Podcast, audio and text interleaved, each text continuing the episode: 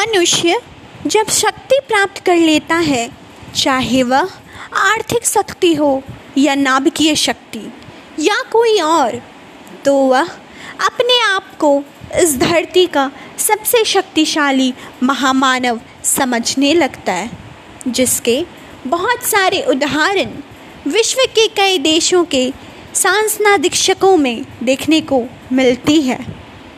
परंतु आज corona virus जो इतना छोटा से छोटा है, जिसे सिवाय सूक्ष्मदर्शी के अलावे नंगी आँखों से नहीं देखा जा सकता, उसके सामने तथा कथित महामानवों की छटपटाहट देखते ही बनती है।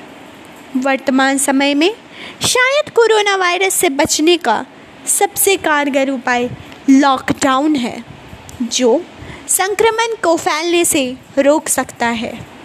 इस समय शायद विश्व के पास कोरोना के इलाज के लिए कोई सटीक दवाइयाँ उपलब्ध नहीं है।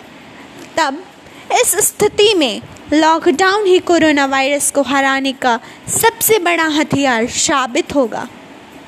अतः हम भारतवासियों को उसका दृढ़ता से पालन करना चाहिए। जहाँ तक सामाजिक जीवन की बात है। इस समय हम एक दूसरे से दूर दूर रह रहे हैं, जो ज़रूरी भी है। क्योंकि अगर हम कोरोना वायरस से बच गए तो फिर वापस से मिलने के तो अनेक अवसर मिलेंगे ही। जीतेगा इंडिया, फिर से आज़ाद परिंदों की तरह उड़ेगा इंडिया। धन्यवाद।